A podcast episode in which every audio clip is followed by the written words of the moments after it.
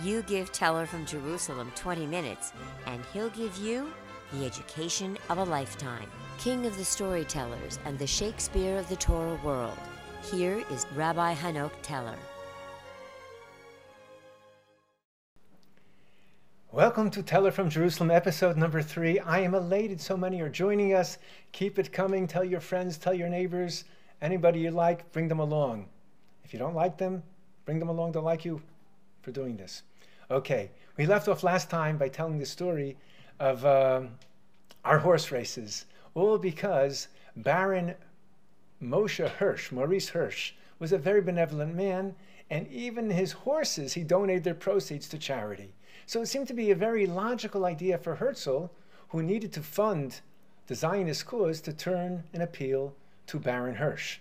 He went to Baron Hirsch, but one winning horse that Baron Hirsch did not put his money on was Herzl and the Zionist cause. He thought that Herzl's idea was a fantasy and Jews would never succeed in living in the state of Israel. He could, and he did not support the Zionist cause. Herzl saw that after Baron Hirsch denied him, he did not have an adequate comeback, and therefore he left that meeting feeling, feeling very disappointed, disenchanted, crestfallen, melancholy, and he knew that he's going to have to do better. He was determined to do better. So he decided he's going to compose his thoughts to writing, and because his next meeting was a very important meeting with Baron Rothschild. He wrote notes about what he thought should be done, and those notes become the basis of Der Judenstaat, the Jewish state. It's a book of approximately 100 pages that made Herzl's name a household term throughout the Jewish world. The book was printed, translated, read more widely than any other Jewish book in the modern era, turned Herzl's long voice into the leader of an international movement. Jews, he claimed, not only practice a religion, we're not only a nation, but a nation requires a state of their own. The Jewish state became one of the most influential books in history. It puts forth that if Jews gather together in our very own lifetime, we can rebuild a Jewish state and thus, it's not the idea of a wild eyed zealot with fire in the belly, but it's a rational, cogent idea. People required a state of their own, and they could actually pull it off. The book was published in 1896 and created political Zionism. The book, as we said, is not the book of one of a fire in the eye zealot. Cogent solutions working together, and this book caught wildfire among Jews and even among non Jews. Let's just pause for a moment to digest a very important lesson for any believing individual.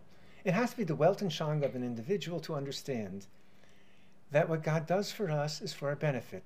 Sometimes we understand, and many a time we do not.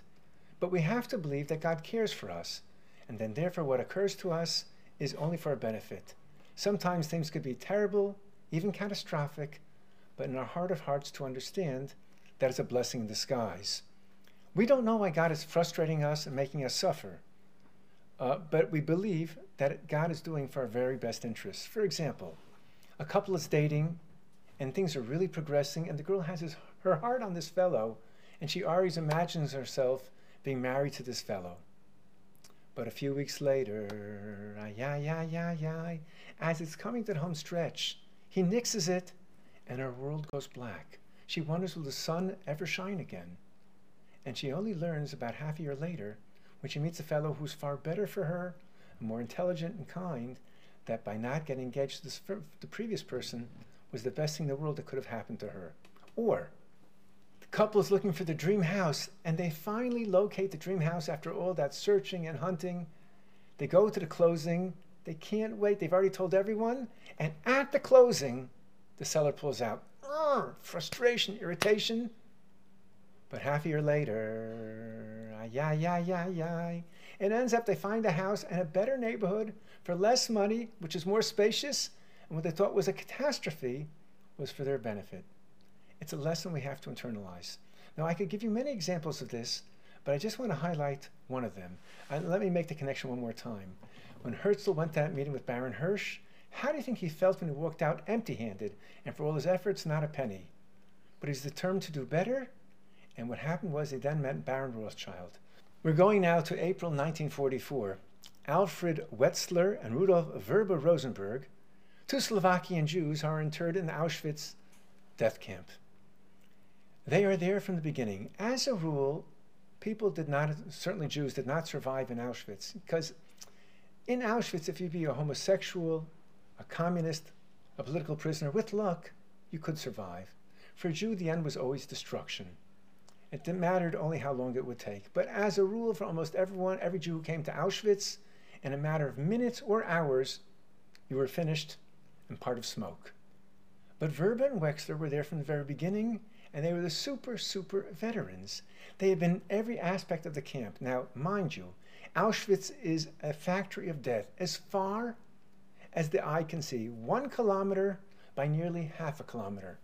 It's a sprawling complex, hard to say sprawling about what is called so accurately a concentration camp.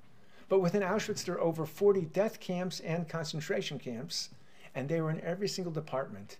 And they concluded, since they know every single aspect of Auschwitz, they have to escape to alert the world.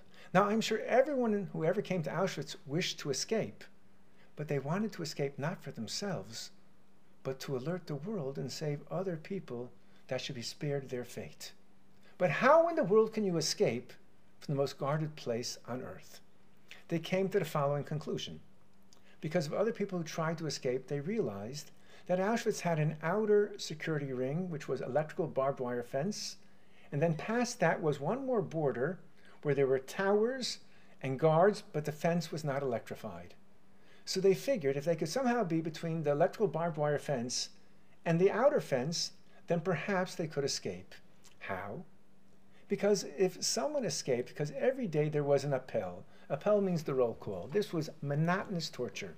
Where the prisoners were forced to line up, it could be in the freezing cold, monotonously calling out their numbers again and again and again for hours in the freezing cold, standing on their feet.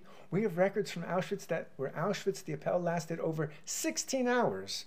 11 hours was not always unusual.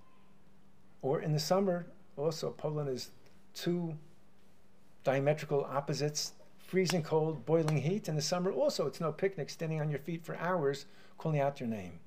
So in the morning, all the prisoners went out to work in the different slave labor camps, and at night there was the appel de roll call to see that the numbers matched. If anybody was missing now, if people died and they died industrially, so all the dead had to come to the appel as well, and they would schlep hundreds and hundreds of bodies. But if the match didn't be precise, and let's not forget we're talking about Germans who are very, very much into their precision. Then if someone didn't match the number, then they would call an alarm and the guards in the outer perimeter, normally after the night appel after the roll call, they would turn off the lights and Auschwitz would be shut for the day, for the night. But if the numbers didn't match, then there'd be a three-day intensive search. Thousands of SS troops and 200 dogs would be hunting all over. So Vrba and Wetzler's plan was they would hide in between those two places and if three days pass, then they wouldn't be looking for them anymore. How could they pull this off? So what happened was, in preparation for the destruction of 825,000 Hungarian Jews that were to be incinerated in Auschwitz, they brought in planks of wood to create barracks for those Jews that would not be murdered immediately and be sent as slaves to work in the slave camps associated with Auschwitz.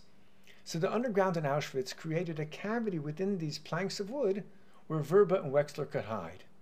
And what they learned from a Russian POW is that if you take stiff Russian tobacco and douse it in petroleum or gasoline, its whiff can throw off the scent of dogs. Dogs, as you know, especially if you have a dog, dogs are a nose on four feet. That's why you take a delicious bright yellow tennis ball and you throw it in a park, the dog will step right over the tennis ball and sniff a dead squirrel. So this way they're going to mislead the dogs, and hide, and the soldiers will not find them. It was quite a plan. So, on April 1944, April 7th, if I'm not mistaken, April 7th, 1944, Vrba and Wetzler go into this cavity where they're going to hide for three days.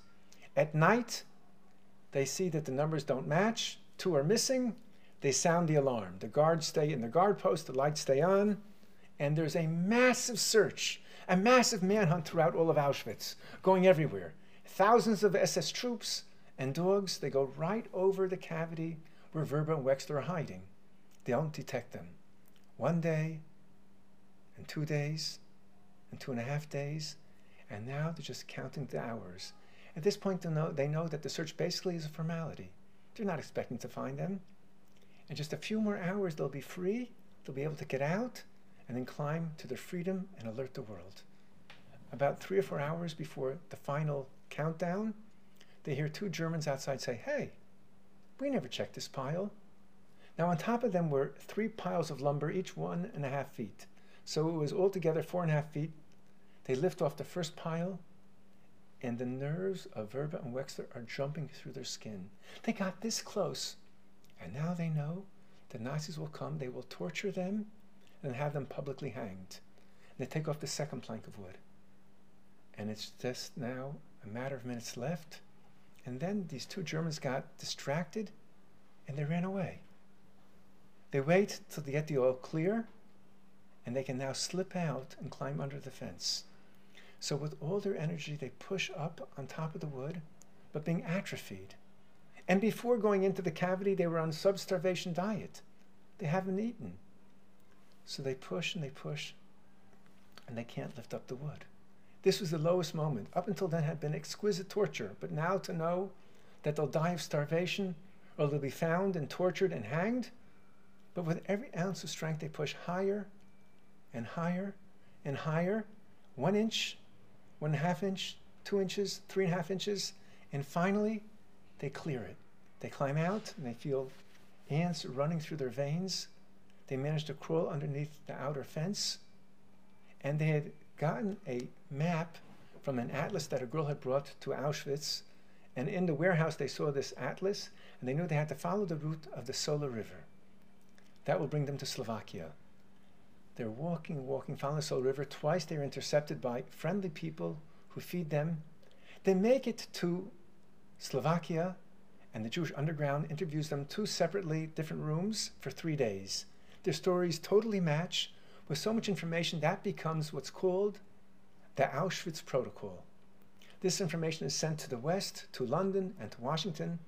Washington sits on it for a very long time, but finally releases it. And with this information, they send a very stern warning to Admiral Horthy, the regent, the one in charge of Hungarian government. Now, everyone knows in 1944 the Allies are going to win the war. And they warn Horthy if you continue deportations, you're going to pay a very severe price after the war. Horthy stopped deportations, and it's estimated up to 200,000 Jewish lives were saved thanks to the Auschwitz Protocol. So think about this. These two Jews, Wetzler and Vrba Rosenberg, thought that their lives were finished. And then when they saw the Germans pulling off the wood, they cursed the Germans, they cursed the world, they cursed the Lord, because now their lives are over. But it was thanks to them taking off this wood, they had the wherewithal to lift themselves out to freedom and alert the world and saved at least 200,000. And who knows how many, perhaps millions, this is, these people are today. Whenever two Jews live in the same neighborhood, same hood, or you have two roommates in college, you never know what groups they're going to get together, what startups will result, and what's going to happen as a consequence of the meeting. We know that Sigmund Freud, the father of psychoanalysis, and Theodor Herzl, the father of political Zionism, lived on the same street in Vienna for two years. We have no evidence that they ever met, but if they would have met, it's not hard to imagine what would have happened. Freud would have tried to convince Herzl to abandon his dreams, and Herzl would have tried to convince Freud that his dreams will become the reality. Had this happened, we may have resulted with no Jewish state and no psychoanalysis. All the while, going back to where we were before, Dreyfus is languishing in Devil's Island, the Caribbean. Then in 1896, there's a new head of the French intelligence who decides to take a look at the bordereau, at that memo that was sent to the, hmm, that was written to a German attaché. He takes a look at that memo and other letters that were written to the attaché, and he sees that one was written by a French artillery officer named Esterhazy. And the handwriting matched precisely. Was exactly identical handwriting. He brings to the attention of the minister of the, of the war, who says, Don't bother me with this. The case is over. Dreyfus got what he deserved. And just to be sure, he had this minister, new minister of intelligence transferred to Tunisia. But before he left, the information was leaked. And now that there's reason to suspect that Dreyfus is not guilty, and that Esterhazy is the one who actually did this, a banker who was owed a lot of money from Esterhazy produced documents written by Esterhazy, and they saw that the handwriting matched precisely. Then Esterhazy's former mistress had letters written by Esterhazy, and that handwriting also matched. So it's really a slam dunk proof that Esterhazy is the guilty party. However, like we've said already, when you hate someone, you can describe what they do in inhuman and even in anti human terms.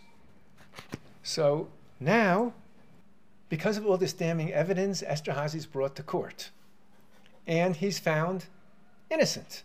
Evidence is in front of them. Yet they refuse to believe that anyone but Dreyfus the Jew could have been guilty of spying on behalf of Germany. But because of this, all this damning evidence, a very well known French author named Emile Zola was so disgusted by this perversion of justice, he wrote a full page piece in a French newspaper called J'accuse. I accuse. Pellieux et le commandant Ravary d'avoir fait une enquête scélérate. J'entends par là une. And the article went off like a bomb throughout France, embarrassing France throughout the international community. And then France is torn asunder into two groups. The left are called the Dreyfusards, the right are called the anti-Dreyfusards. And the right publish documents of anti-Semitism and Jewish conspiracies basing themselves primarily on the protocols of the Elders of Zion. We have to devote a few words about the protocols of the Elders of Zion. It's a very important entry into the old debate of what is more mighty, the sword or the pen. The protocols of the Elders of Zion, which was written in Russia in 1903, was clearly proven countless times to be a forgery. And any Jew would know that it's impossible to get all Jews together, that they're going to make a conspiracy against the world. You put Jews, two Jews together, you get three opinions. It can't be all Jews come together and they have one thought. That'll never happen. Only an anti Semite could dream of this. So they plan a catastrophe for the world that will benefit Jewish finances. They did so fantastic that, again, only an anti Semite could believe it. But it finds a very strong audience throughout the world, particularly in America. Henry Ford, the very famous father of the assembly line, finances the printing of half a million copies of the Protocols of the Elders of Zion. In the old Yad Vashem, I'm a senior docent in Yad Vashem. I'm a tour guide in the Holocaust Memorial in Jerusalem called Yad Vashem. In the old Yad Vashem, there was a uh, display of a folded Protocols of the Elders of Zion, and what it came from was the glove compartment of a Ford car. If you bought a car, you would get, for no extra charge, inside the glove compartment, the protocols of the Elders of Zion. And what are you buying in America? There wasn't Chevrolet, Oldsmobile, Pontiac, Hyundai, Mazda, Honda, Nissan. All there was Ford, Ford, Ford, Ford, Ford, and everybody wants cars. So what happens is, is Henry Ford prints 500,000 copies of the Protocols of Elders of Zion. He has it distributed. He puts it in his cars. He puts it in his distributorships. And he buys the local newspaper, the Dearborn Independent. And he has the Protocols of the Elders of Zion printed in the newspaper as if it's a fact. Whoever will read the newspaper thinks they're reading the news, that the Jews are trying to control the globe with their clever finances. But Ford did not just suffice with doing that. He then has 91 series written about the evil of the Jews and how they're going to curtail America because of their scheming. As one of the most famous individuals in America, what Henry Ford said was listened to. He legitimized ideas that were illegitimate, and he marginalized people that should not have been marginalized. And his ally is Adolf Hitler at the very same time in Germany. So this will conclude our episode for today. I want to thank everyone for joining, and please subscribe, share, get others to like, and get us all your people to join us as we continue teaching our series. Thanks for listening to Teller from Jerusalem, where this series takes an intelligent and thought provoking look at the past in order to acquire a perspective on the present. Spread knowledge by giving us a five star review and tell your friends to subscribe.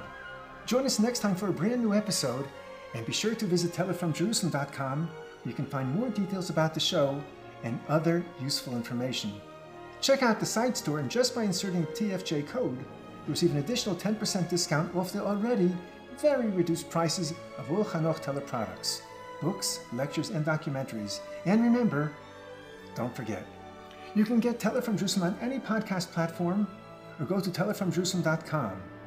Please see our YouTube channel for a richer than just audio experience with spiffy visual components and elements, also accessible from the Teller from Jerusalem website, where the list of general and specific credits are listed.